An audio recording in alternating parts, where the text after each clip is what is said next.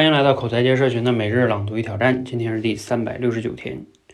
理性思维啊，自有它的用武之地，至于如何使用呢？不妨来看一下稻盛和夫的做法。他说啊，在事情的构想、构思阶段呢，需要营造大胆乐观的氛围。但是呢，将构想转化到具体的计划时呢，情况就完全不同了。这时候应该基于悲观论，设想各种可能出现的风险，进行仔细慎重的分析，制定周密的计划。之后呢，他话锋一转。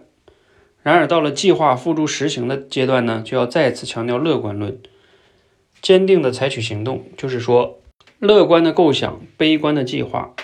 乐观的实行，这就是成事成就事业，变理想为现实时必必备的这种态度。这下终于明白了，原来稻盛和夫的智慧就在于他知道如何巧妙的避开理性思维的局限，在不需要的时候将其关闭，在需要的时候再将其打开。所以我们要想成事，最好不要在理性思维这条道路上一条道走到黑，而应该遵循先感性后理性再感性的模式。这与《人生算法》的作者老玉说的啊，人生最好的模式是长期乐观，短期悲观，当下愉悦，如出一辙。好，内容来自于认知驱动。按照我们昨天分享这三个问题哈，就是你可以用自己的语言概述一下哈。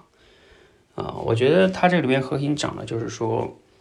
还是接着之前说的那个，理性思维有它的局限性，但是呢也有它的价值，就是在短期实行的时候呢，我们要注重它的这个价值，就在于更理性的去分析短期的一些风险，但从长期的时候呢，你不能啊、呃、太用理性思维，这样的话你就非常悲观了哈。就像有一些非常有知识学问的，比如说什么经济学家也好啊，大学教授啊，你让他去创业，他可能就不一定能做得了了，因为他长期太理性了，所以他就不会啊、呃、有那种敢于冒险了哈。而很多的创业者，你看，比如说他，他长期是乐观的，他才去创业嘛，他才能放弃他短期的那些什么收益啊、稳定啊这些东西。哎，但是呢，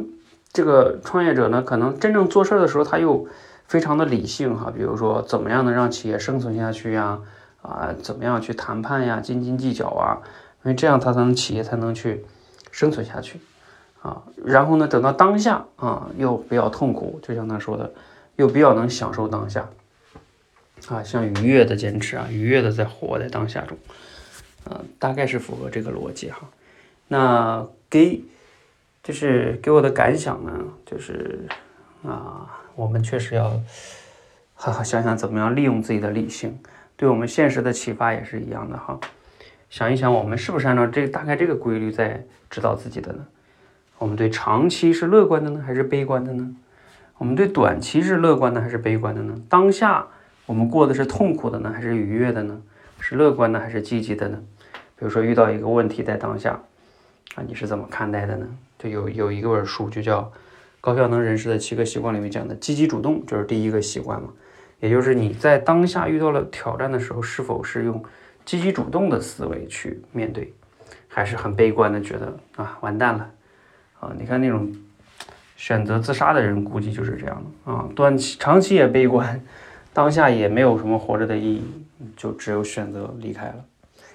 好，希望呢我们能更好的利用好自己的感性和理性。啊，更好的去让自己的人生活得更好。谢谢，